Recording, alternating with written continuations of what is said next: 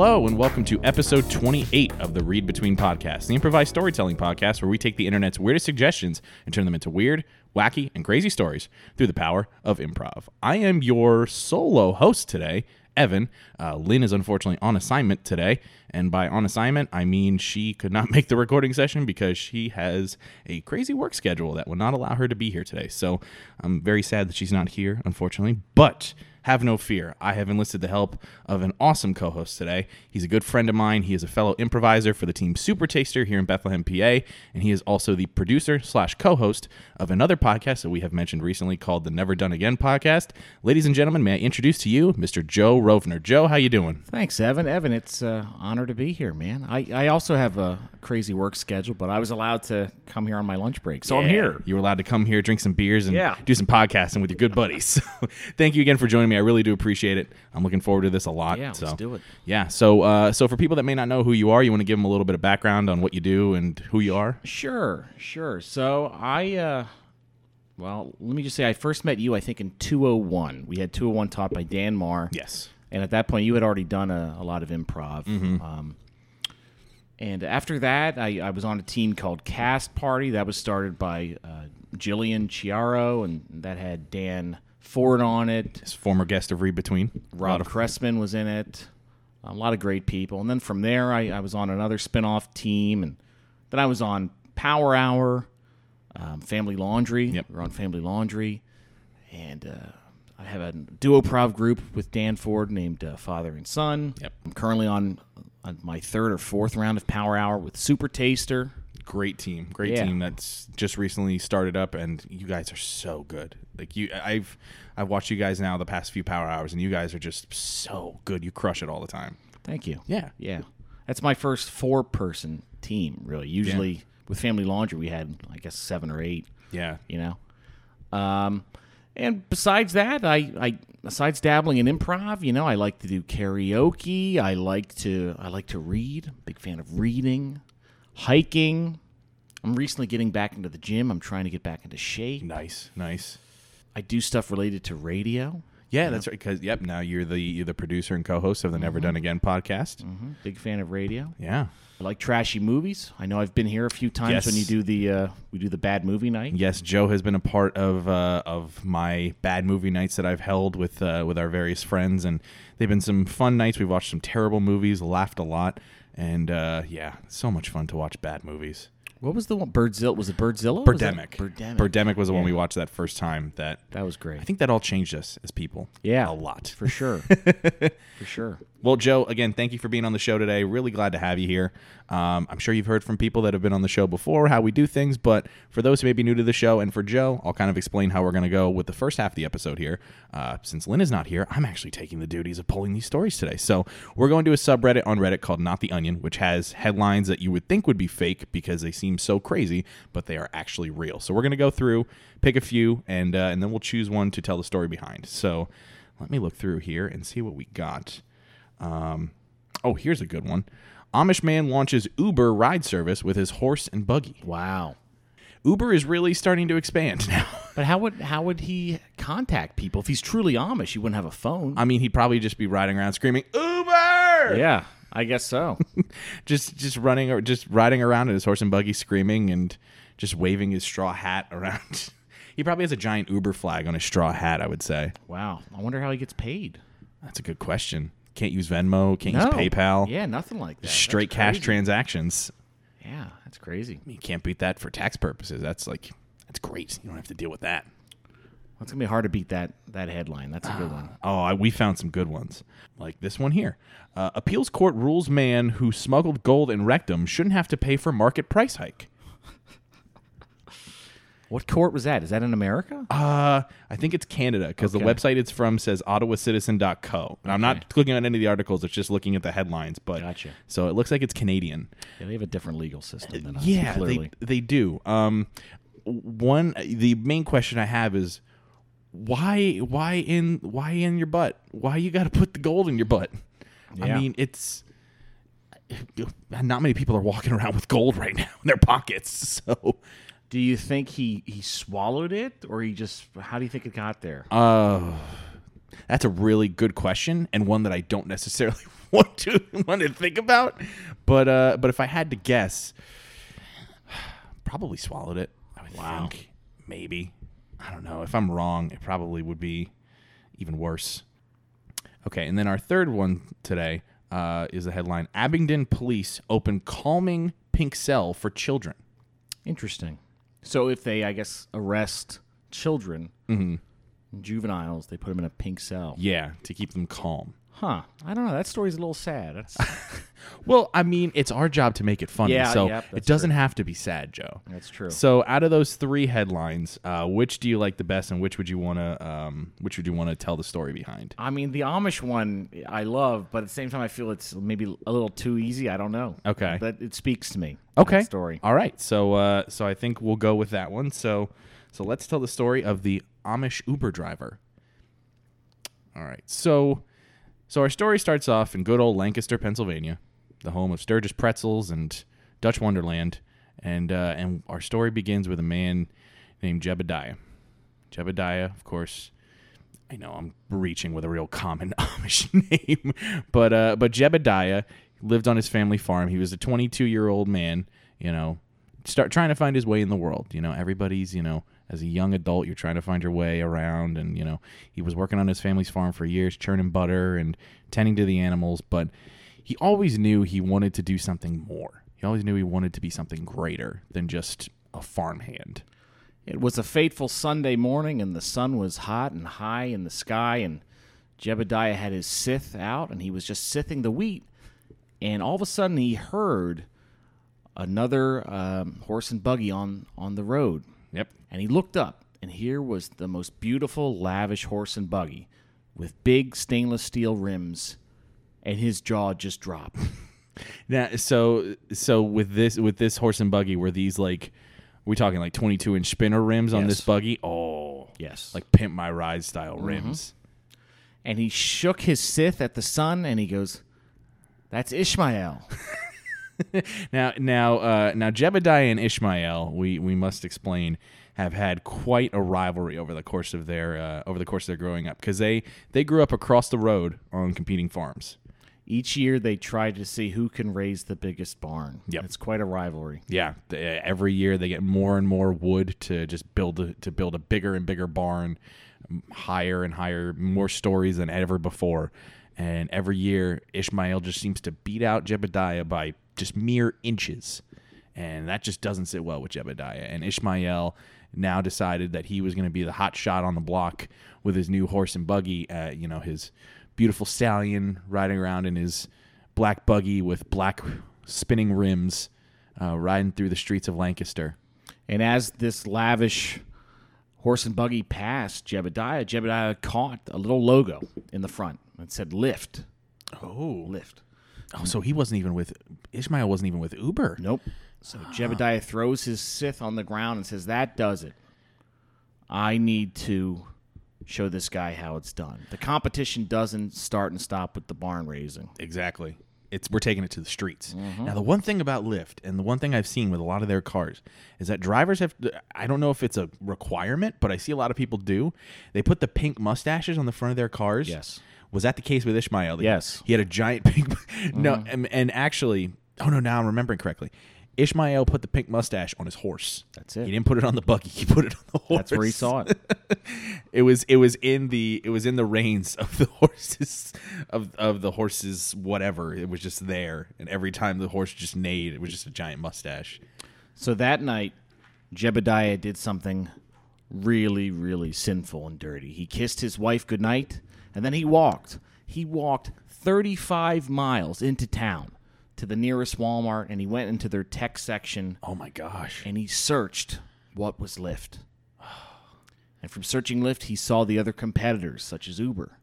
And that's when the genesis of the idea was sprung. so now when he went into this walmart i'm sure it was very much a culture shock for him like he walks in there's these giant bright lights and all this beeping and buzzing everywhere and he's just He actually fainted, but the, the clientele at Walmart just stepped over him, and uh, the greeter just didn't even like bat an eye yeah, so so when and when he went back to the tech section H- how did he figure out how to search? Like, did he like talk to somebody? Did he hijack like the cell phone person's computer there that they're like registering cell phones on, or how did that work out? He stood in the department for about an hour and he just observed other customers. Oh, he figured it out. okay. He figured it out. But he had known from before that there was this thing called the internet. And uh, he felt shameful every time he walked into town doing this. He didn't do it often, Uh huh.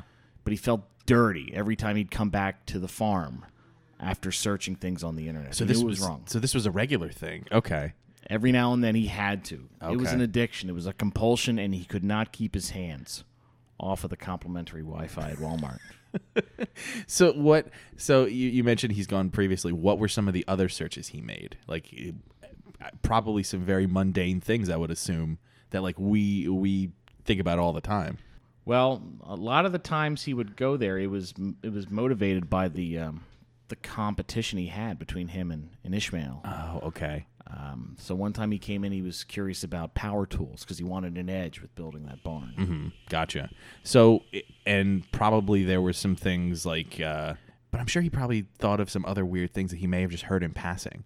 Um, like probably at one time he probably searched Chipotle or something Yeah. like that because Sure. somebody mentioned Chipotle that was like driving by somebody in like a family in their Ford Focus driving down this dirt road in the middle of Lancaster that Yeah. had no idea where they were going. Just like, where's Chipotle? You know, their in, their entire perspective on the modern world is is limited to who passes on on the dirt roads. you know, They just they hear, I I just watched Casablanca, and it's just like, got to Google it. What is Yeah. that? What is that? What is this Casablanca that I've heard of? And then they realize it's a movie from the from the early 1900s, starring Clark Gable, if I'm correct. Humphrey Bogart. Humphrey Bogart. God damn it! Humphrey Bogart. I don't know my. Ugh, I don't know my classics. Humphrey Bogart. I've never seen it. I neither have I. Never seen it. We ought to do a old black and white movie night. We should. That would be that would be interesting. So you mean the artist from 2013? Yes. yes. okay, so back to the story. So, um, so Jebediah goes to Walmart. He searches and finds Uber. So his next plan of action is then okay. So Ishmael has this buggy and he has this horse. I mean, I have a horse on this farm, but this horse is nowhere near ready to be carrying people around in our city. So I need to train this horse Yes. and his his method of training the horse is just I'm just going to feed you grain until you just start walking when I tell you to and see if it works. Unfortunately, it didn't because horses require a lot more training than just throwing grain in a straight line and expecting them to to follow. I'm seeing a Rocky Four montage of just trying to train the uh, the horse with him feeding it. Je- Jebediah's father is is Paulie in Yeah. that case. Just like, God damn it, Jebediah, what do you what do you think you're doing with this horse? Just just just get him on the cart. Just get him moving. Just you don't have to throw grain at him. Just do it. And so you're right. The training did not work. In fact, the horse became very fat and very tired. and as a result, Jebediah was at a crossroads. Yeah. He knew he wanted to compete with Ishmael, but his one source of transportation was down for the count. So this led him That was a great that was a great boxing reference, by the way. It was great. this this led him once again to sneak out of the house at 2 a.m. Mm-hmm. and to make the trek to the 24-hour Walmart. How long so he walked on foot. Yes. How long did it take him to get there? Thirty miles, you said? Yeah.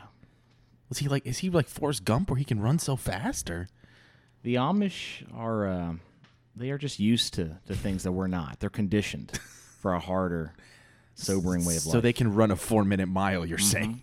Okay. Gotcha. All right. so he went to Walmart, and once again he picked up that that tablet, and he Googled other sources of transportation, and that's when he came across The Vespa. a Vespa. That's when he came across the Vespa, the greatest, the greatest model of Italian scooter you can possibly buy. And he knew that this was going to be the stallion that was going to get him going.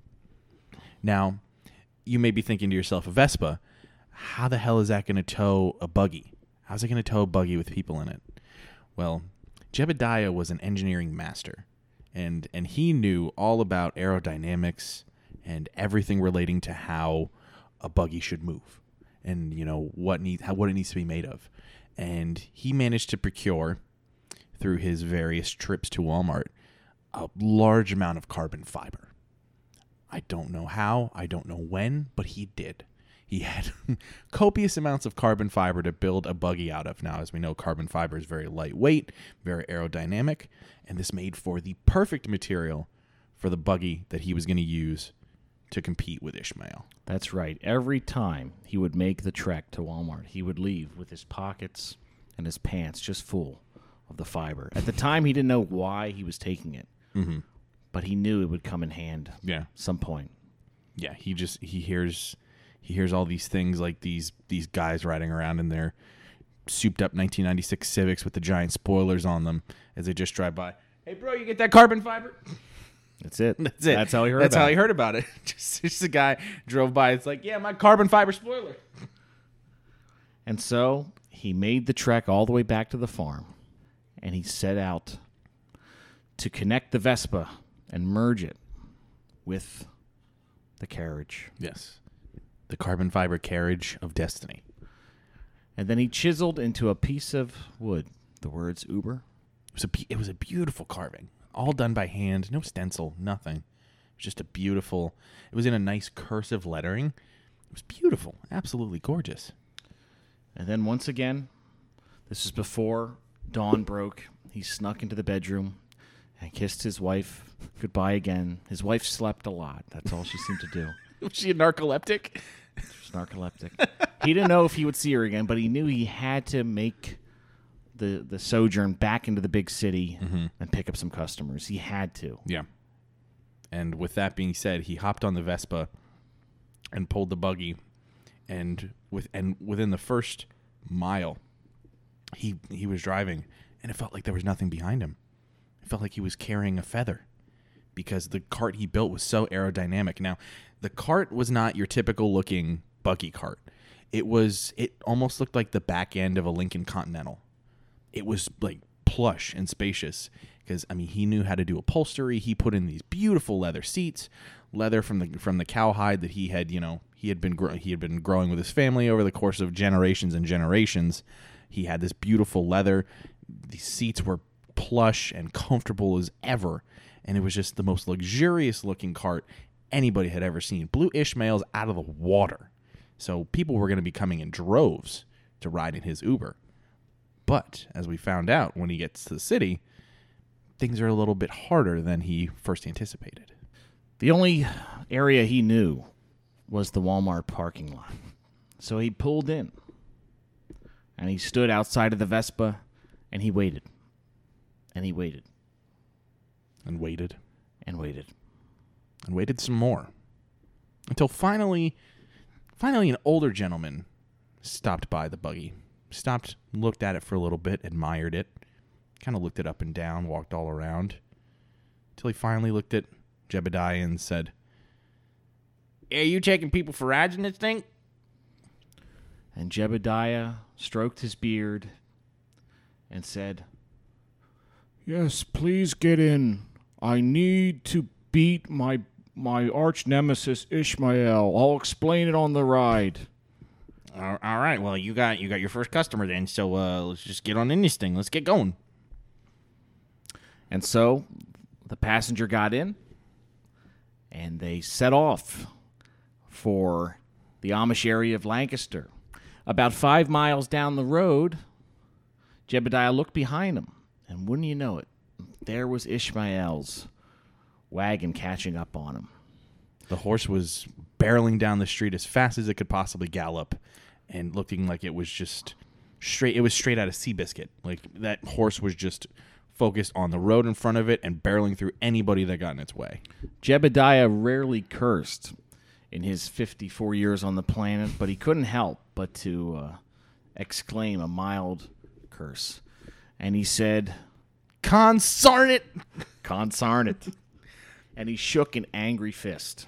The old customer didn't like that. The older man said, Please, please keep your hands on on the handlebars of the Vespa. Just keep your hands on the handlebars, there, son. Just uh, we'll, we'll get we'll we'll get there. Just just don't worry about it. You know this this this route is gonna turn out pretty good for you. I have a feeling. Just uh just just keep doing what you're doing. Ishmael caught up with speed and noticed that it was Jebediah. Ishmael just started laughing manically, throwing his head up and laughed. Suddenly, Ishmael then veered his wagon to the left, almost pushing Jebediah's Vespa off the road and into the cornfield. Oh, jeez. Yeah, and and Jebediah somehow regained control, got back on the road, and and finished his journey. got got the old gentleman to where he to where he wanted to go, which surprisingly was a uh, was a used car dealership. Was a used car dealership just outside of Lancaster, maybe a couple miles away from where Jebediah lived.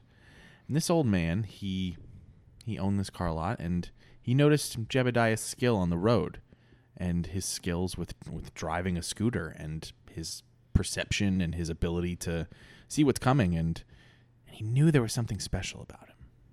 He knew there was something special that he could tap into. And getting him behind the wheel of something other than a scooter was going to mean great things for him. The old man said, You know, we've been looking for a man of your talents and skills for quite some time here at the Sioka Hyundai dealership of Lancaster. Family owned since 1967. Jebediah didn't know what to say.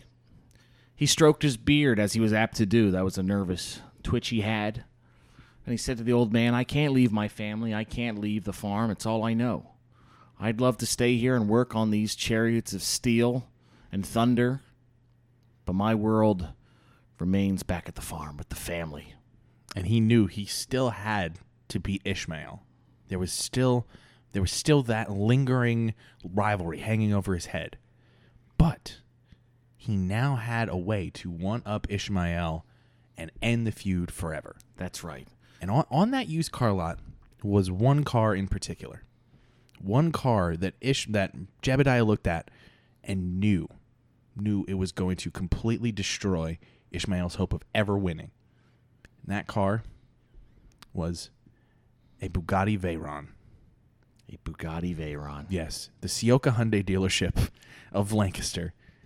A man, I don't know what kind of man, traded in his Bugatti Veyron for 250 Hyundai Tucsons. And and Jebediah looked at this car and he said and he said to the old man, "Is there any way I can drive this car and and just beat my friend once and for all?" The old man looked at the car, looked back at Jebediah, looked at the cart and buggy, or looked at the cart and Vespa that Jebediah had built with his bare hands.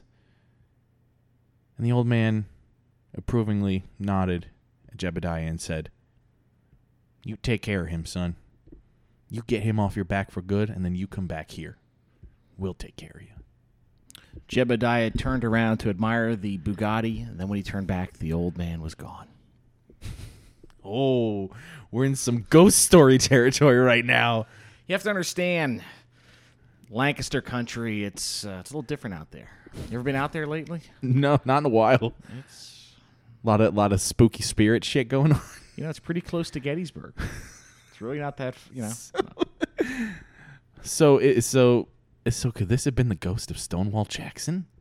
That's exactly who it was. Holy shit! That's it. Wow! He was just trying to refight the war, Wow! and he found a vessel in the form of Jebediah versus Ishmael. And he knew the the chariot to lead him to victory was the Bugatti Veyron sitting in mm-hmm. the Sioka Hyundai of Lancaster parking lot. That's exactly it. And with that, the keys magically appeared out of nowhere into Jebediah's hand. Jebediah hopped in the front seat. Took him a while. Couldn't figure out how to work the buttons on the on the key fob. Took him a minute. And then when the suicide doors opened up, he was like, "What is going on? Why are these doors moving up? This is strange." And then managed to get inside, take another 20 minutes, turn on the car, and then then he Then he drove the Bugatti straight and directly into Ishmael's family's barn and ended the feud once and for all. Jebediah became a world famous, uh, world famous race car driver who now races in the NASCAR Sprint Cup Series. And every night he comes back home and he kisses his wife on the cheek. She still lays there sleeping. Because she's been asleep for like three days straight, And he says, One day I'll be back and I'll make you proud. and she just responds. the end. The end. Oh. It's beautiful. Oh man, that was great. That's a beautiful story. That was that was a very beautiful Yeah, story. That was heart wrenching. that was that was a very nice, you know, three act story, beginning, Mm-hmm. middle, and end. Had a rising action, a climax, a falling action, a Yeah. resolution. Perfect storytelling. You know, I used to have to drive into that area quite a bit, and, and I'm sure you've seen it. There are these signs, you know, would have like the little horse logo on it, road signs Mm-hmm. Yep. telling you to look out. Yeah, yeah. So, especially if you're going to Shady Maple Buffet, you know. Oh, God, I I've never been there, but I need to go. Oh, yeah. Everybody tells me about it all the time. I mean, it's great. It's very long, but it repeats, right? So, like, you'll go down this buffet line. You're like, oh my god, my eyes are just full of, you know, prime rib and Mm-hmm. scones. Then you move down another foot. It's like, wait a minute, it's just scones and prime rib again. It just keeps repeating. It just feels like deja vu. yes, Deja food. yes, Oh, yes. that sounds like a great story title for another time. Deja food. deja food. that could be a podcast. That could be. Oh, that's you're giving me ideas, Joe. You're giving me ideas. Well, what we'll do is we'll take a break here. We'll come back. We'll we'll take a break and I'll, we'll talk to you about some stuff that you got going on, some of your projects, and Absolutely nothing. uh, and then we'll come back and we'll tell another story. We'll tell another story submitted by uh, our friends from the Mabim Bambino podcasters page on Facebook. So uh, Cool. those suggestions that were submitted last week, we're going to take one of those and tell another story based on that. So stay tuned. We will be right back.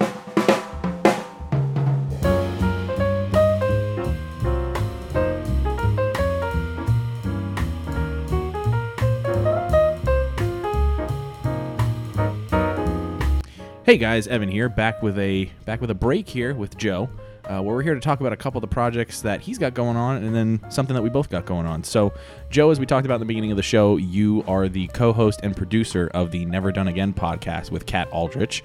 Uh, do you want to give the people a little bit of an idea of what that podcast is about? Sure, Evan. You know, as long as I've been dabbling in the scene here, Kat has had this blog um, called Never Done Again. Kat is a local improv enthusiast, and she used to improvise uh, quite a bit.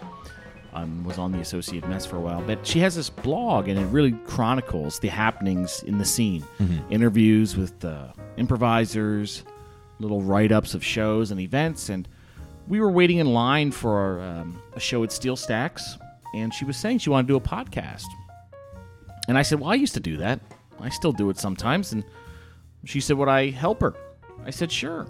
And um, we're on episode two. We just mm-hmm. finished episode two. We're working on episode three coming up. And and my my objective, as I see it, is to find what what do I like in the blog and make that a podcast form. And for me, I mm-hmm. would always refer to that blog for interviews, you know, with mm-hmm. different improvisers and just read up on stuff like that. Yeah. So if we can capture the same quality of the blog, that's my uh, that's my mission. Yeah, and your second episode, which just released this week, this past weekend, um, was with was an interview with Evan Stutz, who is actually my coach for our team Four Eyes, um, and that was such a really good interview, a great insight into what a guy like that, how he functions, and his like idea of comedy and what he sees the scene as being, especially because he was basically a forerunner for our entire Lehigh Valley improv scene. Yeah, it's interesting when when you are acquaintances or friends or what have you with some of these improvisers.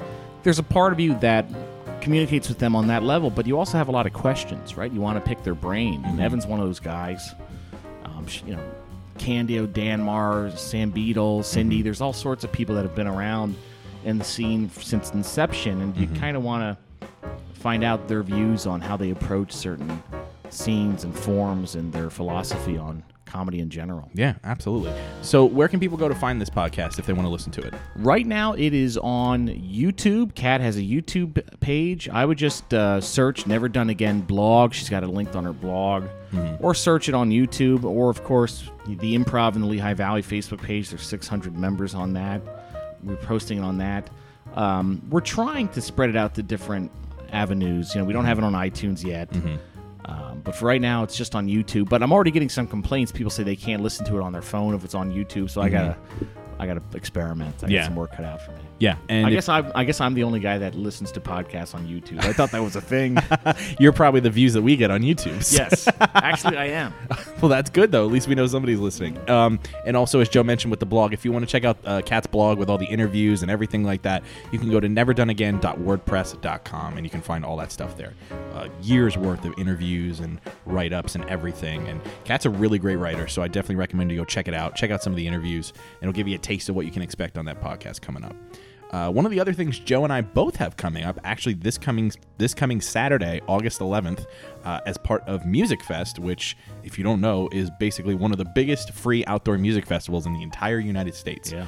Uh, there's free comedy happening all throughout the festival, and Joe and I are actually part of the Improv Comedy Power Hour show at uh, at Musikfest. You've probably heard me talk about this on our show all the time, but uh, this is a really big show for us. It's a free show for people to come check out. Um, and the Improv Comedy Power Hour is the show that I do and Joe does every second and fourth Saturday. And this is a big deal for us because this is probably going to be one of our biggest shows of the year.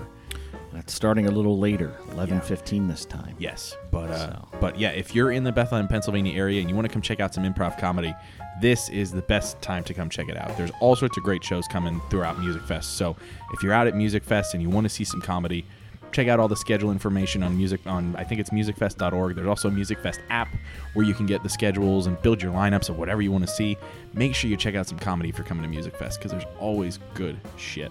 And even even tonight, there's a free show of improvised stand up. Yes. At eleven fifteen. Yeah. If I can swing it after work, I would love to check that out. Yeah. We'll see. Yeah, definitely. So, um, and as I always mention, for more information on those shows and more coming to Steel Stacks in Bethlehem, you can go to www.steelstacks.org/comedy for more information and to find out when cool shows are coming up.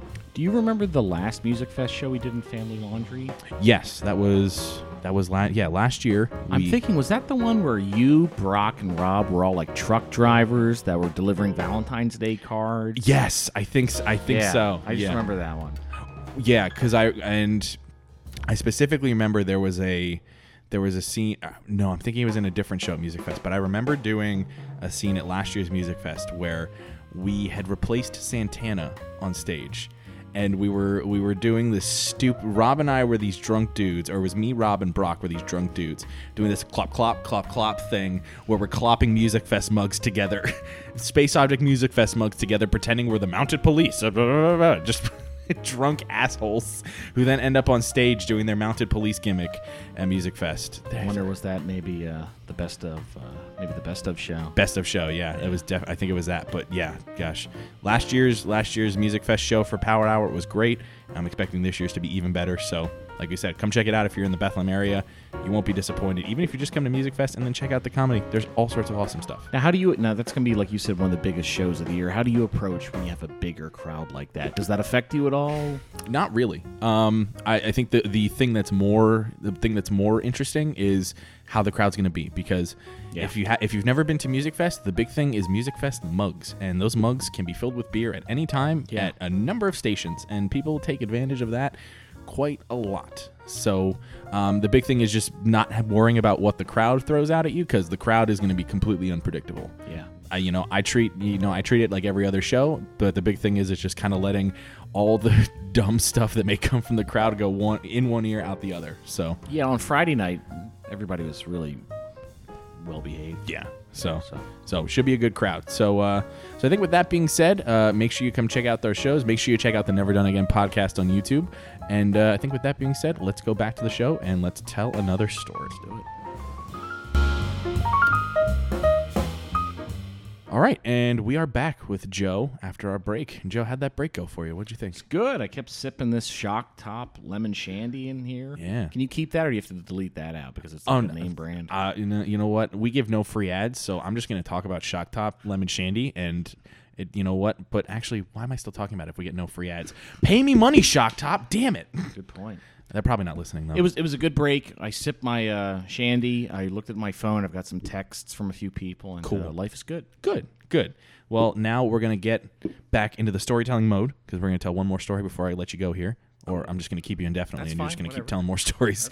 So, uh, in the second half of the show here, uh, recently uh, we got some suggestions from our friends in the Bim Bambino podcasters group on Facebook, uh, who are all fans of the pro- the podcast My Brother, My Brother and Me, hosted by the wonderful McElroy brothers. And there's a great group of people who have their own podcasts, and we we went to that Facebook group and asked for suggestions of story titles, as opposed to the sometimes terrible, randomly generated story suggestions.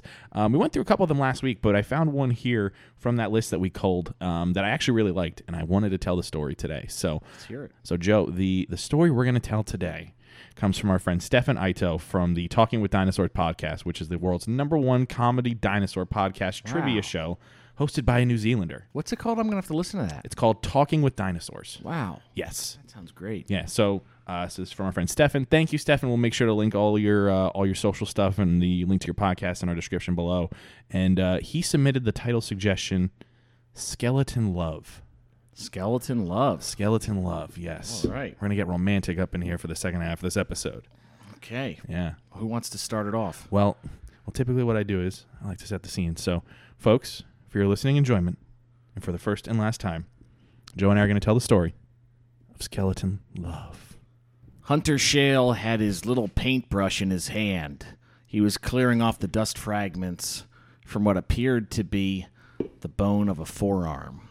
He was sweeping, sweeping, totally lost in thought, sweeping all the debris from this ancient arm, when suddenly a pink stiletto heel walked into his view. He looked up. There she was. Vale Kemmelton. She looked down at Hunter and said, How's it going with the archaeological dig, Hunter? And he and he replied back, "Yeah, it's all right. It's it's going all right. I mean, you know, I'm just just you know just sweeping off these bones. You know, this is what I do. Just sweeping bones." What was her name? Vale Campbellton. Vale Kemmelton. Where did that name come from? Vale Vale cocked a sly grin and said, You know, for your first time on an archaeological dig, you ain't too bad, Hunter. You ain't too bad. And the, the interesting thing about Hunter, Hunter came from a family of archaeologists. His whole family had uncovered centuries worth of fossils and different archaeological finds. His family, his great great great grandfather, was actually the first to find fossilized remains of um, of Triceratops. Actually, Wow. yeah, he was the first to find those fossilized remains. Hunter had been denying his past and his destiny for quite some time. He quit studying archaeology in college and was working night shifts at a convenience store. But a sudden twist of fate brought him back into the family business. Yes, his his father uh, his father came down with a nasty illness on the middle of a uh, middle of a major dig, and the only way that they could actually complete the dig was if somebody came in his father's place. That's right. And he visited his father in the hospital. His father, his father Harold, his father, you know, he went to the hospital, sat down next to him. His father, in his in his shortness of breath, whispered, whispered to Hunter, just said, "Hunter, I need you to go and finish this for me. You want this family to continue its legacy, I need you to go. I need you to be be the man that we know you can be." And with that, his father passed away, and his his hand unfolded, and there, written on a piece of paper, was the combination to a lockbox at the post office. This sounds like some national treasure shit. I like this. Hunter picked it up when Oh, well, he's, there's some pa- numbers on a piece of paper. I don't know. I don't know how it worked. What, what was this for? so he walked up to the lady at the counter at the post office and, and was like, together, the lady at the counter and Hunter went to the post office, Janet at the local post office. and they opened the lockbox, and there it was, the little paintbrush that all archaeologists use to dust off the bones. But this one was special because the handle of this paintbrush was carved ivory from from a beautiful elephant that was that was found in in Africa, and this this brush was carved from this large piece of ivory, which you can't do anymore. But this this has been in Hunter's family for generations. The post office lady looked at Hunter and said, Go on, grab it. It's yours. Hunter was nervous, but he did. And for the first time in his life, he felt a sense of purpose, a sense of meaning. And he held it up and he said, Oh, well, okay. I guess uh, I, I guess I'll go uh, be an archaeologist now. I guess I guess I'll go just uh, just sweep some bones. just, just go sweeping them bones. That's what my dad did. So I'm just gonna go sweep them bones. And so, following a 13 hour flight later, he found himself on the site of an archaeological dig somewhere in Egypt. So we then cut back to present time, where Hunter is there with Vale, and Vale just seems to look at him and just looks him up and down and just notices that he that there's something something strange about him that seems like he's hiding something. He's hiding some sort of infatuation. Vale said, Hunter, you know, it gets often gets awfully lonely on these cold Egyptian nights here on the site of the dig. I could use a big brawny man like you to keep me warm and talk about archaeological stuff. What do you think about that? Now we should we should mention Hunter is a very Hunter's maybe about five foot eight, very lanky young man, you know, very skinny. Vale is this voluptuous woman, you know. Well, you know, she's beautiful uh, beyond belief. That's right. So Hunter was just taken aback by by her comments. Hunter has uh, same haircut he's had since middle school. He's got this bowl cut, but he hasn't maintained it, so it dips a little bit in front of his eye. So he Okay. parted the bangs of his bowl cut. and just was, "Whoa, you're so pretty. You you you you you you you you you're pretty pretty pretty pretty." And Vale said, You have a knack for understatement, Hunter. she got in the, the little site of the dig with him and, and picked up the brush and started sweeping. She said, Hunter, this looks like one of our early ancestors back when men reminded me of you, masculine, unapologetically rugged. In some ways, you are the modern incarnation of our first human primates. Now the the interesting thing about about these bones that they were digging up was, eh, you know, it's very hard to tell who they who they were, what they were. Yes. but Hunter had already amassed a large collection of these bones from this one particular spot. And the one thing he didn't really know was what all of these pieces came together for. And little did he know that all of these bones that he had dug up and brushed off, one by one by one, were of one person. One particular person. And that was Cleopatra Wow. everybody thought you know Cleopatra was mummified, that she was she was preserved, but she wasn't. Centuries before, her tomb was unearthed, and she was thrown from her tomb so that people could get after her fortune and all of her all of her prized possessions. She was left for left for waste. But Hunter did not realize what he had unearthed and what was about to come, and the decision that he would have to make. When Cleopatra gave the instructions to her servants to spread her bones throughout the land, it also came with a curse to those that disrupted those bones. And Hunter just found himself the winner of uh, of the short straw. He came up very unlucky. Yes. And one night, when he and Vale were were enjoying their evenings in the Egyptian desert, the bones the bones themselves started to come together into a figure, into a human skeletal figure. And all of a sudden, the rest of the ethereal plane brought together the body and the soul of Cleopatra into an actual living being. And Cleopatra, she could tell where Hunter was. She knew where he was. So she found his tent. She made her way over. And in the middle of the night, woke Hunter up from a deep sleep. To much confusion from Hunter, because he, he was knocked out like a light. Hunter looked up and he saw the specter of what could only be Egypt's Queen Cleopatra. And he looked and he said, Whoa, that's like really fucking cool. You're like, you're really, you're like, you're like, you look like royalty. Like you're, you're, you're really pretty too. You're very pretty. Cleopatra pointed a bejeweled, bony index finger and said, You belong to me now. You will carry out my commands. And order number one you must stop this archaeological dig. You must undermine it because it is disturbing my eternal rest. Do you hear me? Am I clear? Hunter bowed and wiped a little bit of spittle from the left part of his lip and said, Uh, yeah, okay. I guess, I, I, guess I can do that. I mean, I mean, I gotta tell my dad that like Cleopatra told me not to do it, and he's gonna be like, "What?" Well, I mean, he's dead, so he doesn't, he won't know. But like, I mean, I'll probably have to answer like later on when we meet in heaven or something. But The next day, Vale shows up at the archaeological dig, walks over to Hunter's workstation, and finds Hunter sitting, not doing anything, He was actually playing Candy Crush on his iPhone. playing Candy Crush. Vale says, What is the meaning of this, Hunter? I'm not paying you to rest on your laurels.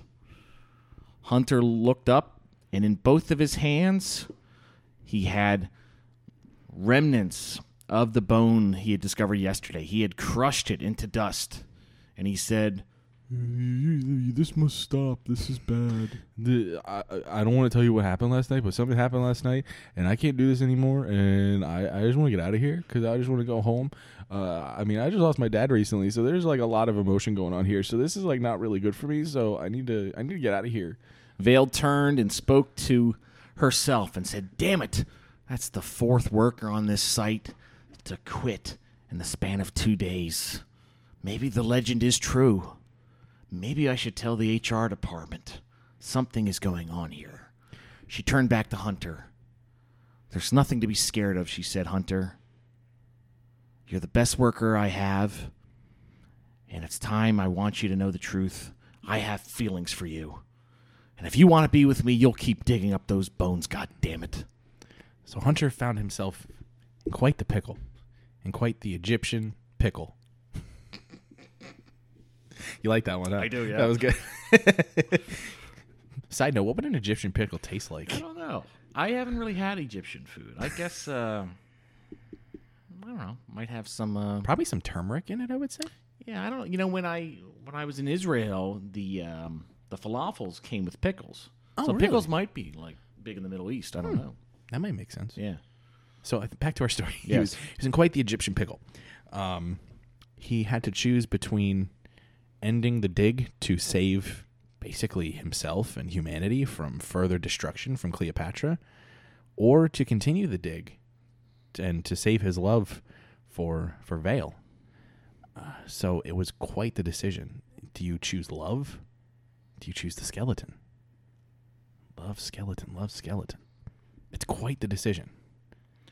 Hunter always considered himself to be fairly persuasive, and he hoped that night that the ghoulish specter of Cleopatra would visit again and he could talk some sense into her. And so it was. Later that night at around 2 a.m., the flap of the tent blew open, and there stood Cleopatra in front of Hunter.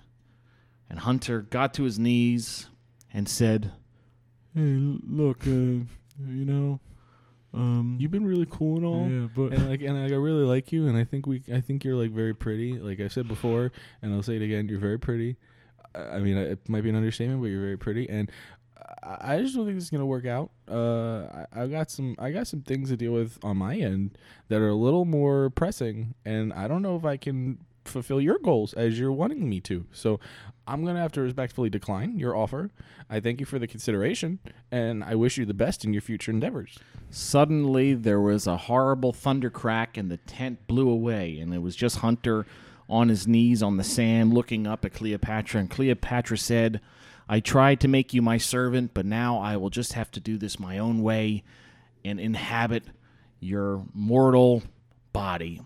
The bones dropped into dust, and a miasma of energy shot right into Hunter's mouth, and his eyes turned white. And suddenly, the spirit of Cleopatra was in our protagonist's body. So Hunter, Hunter, Cle- Hunter Patra, as we'll as we'll lovingly call him, uh, fell back to sleep in the cot with Vale, and uh, and awoke the next morning. He was awake before Vale woke up. Vale, Vale had a tendency to sleep in quite a bit. She, even though she led the dig site, she did not want to get up early. She she took she took her time getting up because beauty takes forever to be perfect. So when she woke up, she noticed that she noticed that Hunter wasn't there. When she found him, she found him just and she noticed the tent was gone. She was very confused. She didn't know what happened. She's a very deep sleeper, so she didn't hear anything that happened. Um, she woke up. She saw Hunter just standing in the corner of the dig site, just staring at the wall. Vale said, Hunter, is there something wrong?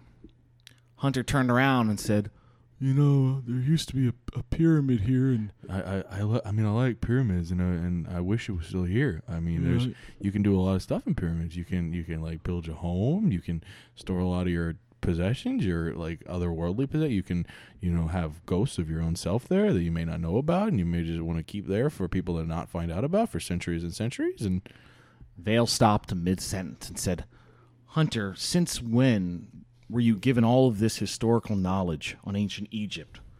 There's something else going on. And then with that, Hunter's body just seized up, his neck shot back, and a beam of light shot out from his mouth straight up into the sky. And cracks of thunder were heard, and just Vale did not understand what was going on. She was freaked out, and understandably so, because this this man just turned into a giant spotlight out of no particular reason whatsoever. As she looked around here, she saw other remnants and shards of bone protruding from the sand, and they all started just piecing themselves together like some sort of hellish jigsaw puzzle. And suddenly she was flanked on all sides by a Ray Harryhausen type skeletal army. She shrieked and ran for the nearest source of safety, which was a little dune buggy parked about 20 feet away. Yeah. She jumped in the dune buggy, but it wouldn't start. And suddenly she saw Hunter slowly. Wait, he's, he's a beam of light now, isn't he? He's well. He, I mean, basically, he's still he's still just like seized up in his human form as a beam of light. So she basically picks him up and just carries him like a flashlight, basically, got and puts him in the doom buggy. Gotcha. Now, granted, there it, it is very dark and stormy now with the way like basically he just she just unleashed hell on the entire world. So he's a, he's actually a good force to be able to. It's basically a fog light. He's a giant fog light that she can keep in the, in the passenger seat and just tilt his head down and move his move his neck around and just shine out anything in the way. So Finally, she gets the dune buggy to start, and she's driving it over the mounds and the ripples of the sand. There's thunder crashing. There's skeletal warriors just dropping in front of her. She mows them down as she makes her way through the ma- through the through the dunes and the mounds and making her way towards safety, which seemed to be even further and further away than initially anticipated.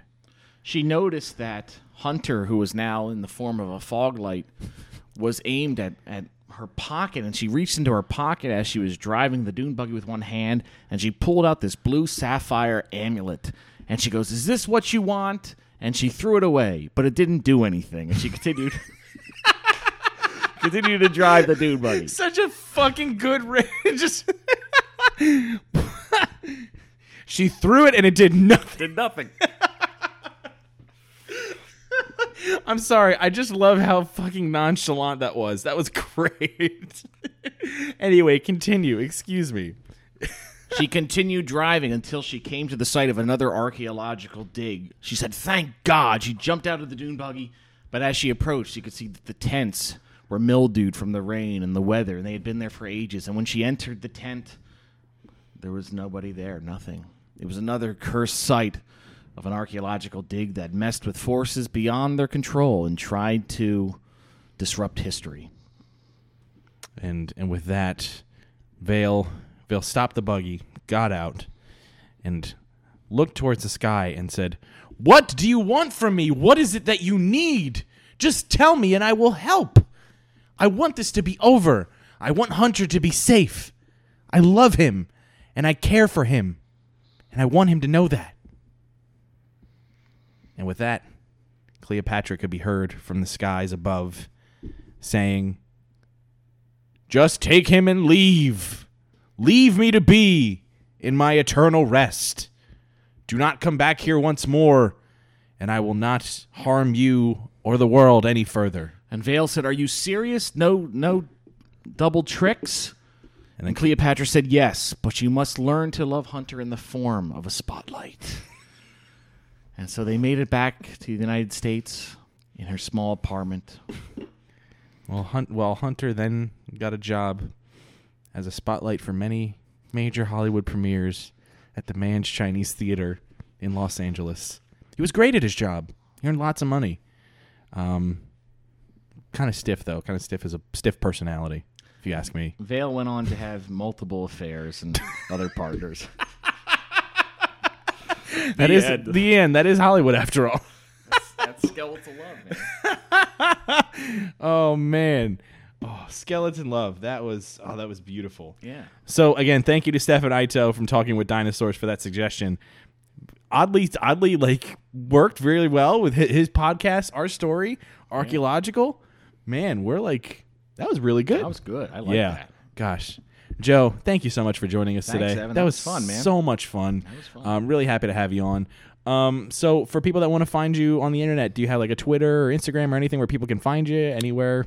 No, I really don't. I mean, I'm on Facebook. I've considered starting a Twitter to maybe discuss movies and Mm-hmm. and stuff, but no, I really, you know, I'm I'm a man of two worlds because my day job is so removed from the improv stuff that I haven't been able to figure out a way to square the two. Mm-hmm. Yeah. Right, and some someday I'll figure that out. But Well, you and I talk movies all the time. Yeah. I'd love to do some sort of thing with movies with you because you and I we have very similar taste in film. Absolutely. So that would be like really fun, I think, to do. So that might be something we might have to look at as another podcast in the future. God damn it, I already do two. I'm, why am I thinking of doing more? Yeah, I consider myself I'm an improviser, but I'm on the down low. You know, Yeah. if you see me and I'm great, awesome. But if you Google me, you'll be like, this guy doesn't exist. Yeah. This guy's in the witness You're an protection. you're an enigma. That's I'm what an you are. enigma, that's You're it. an enigma. That's you're it. a social enigma, but you're you're a fucking great improviser, and I love working Thanks, with you. Evan. You're well, you're a master. Yeah. You're Oh, great. oh, stop, stop. It's true. Stop. You're just doing this because you're on my show. That's all. I'm no, I'm just doing it because he gave me a beer. That's, all. true. That's true. uh, folks, if you want to find me on Twitter, you can find me at E underscore Williamson 93. Uh, you can find my regular co host, Lynne, at A Y N N E L N N on Twitter. Um, most of whatever we do on the internet can be found on the Twitter page. Uh, if you want to follow the show on social media, you can find the show at ReadBetweenCast on Twitter and Instagram. And you can also find us on Facebook at facebook.com slash ReadBetweenCast. Uh, we also have another podcast called Nostalgia Cops. Uh, that's a monthly podcast where we do re- where we rewatch shows from our childhood to see if they actually hold up after so many years. Uh, you can find that show on Spotify, on Stitcher, on Google Play, on iTunes, and we got another episode coming out at the end of August, uh, all about Hey Arnold. So make sure you look out for that. Cool. Um, you can find that show on Twitter at Nostalgia Cops and on Instagram at Nostalgia Cops. Um, you can find Read Between on iTunes, on Spotify, on Stitcher, on Pinecast, on Google Play. YouTube too. YouTube too. like me. Like yep, yep, YouTube. And make sure you check out the Never Done Again podcast. You can find it on YouTube. Just search Never Done Again podcast. And make sure you check out Cat's blog at neverdoneagain.wordpress.com. Well, I think that's going to do it for us today. Joe, again, thank you so much for joining me today. And thank you for being a co Thanks. That was fun. Yeah, this was so much fun. We hope to have you again sometime. Yeah, We'd love to have you. See you Saturday. Yeah, I will see you Saturday. And if you're in the Bethlehem, PA area this weekend, come check out Improv Comedy Power Hour at Steel Stacks. Do it. It's free. It's fun. And uh, that's going to do it for this week. So we will talk to you guys next week. Enjoy your week. Have a great week. See ya. See ya.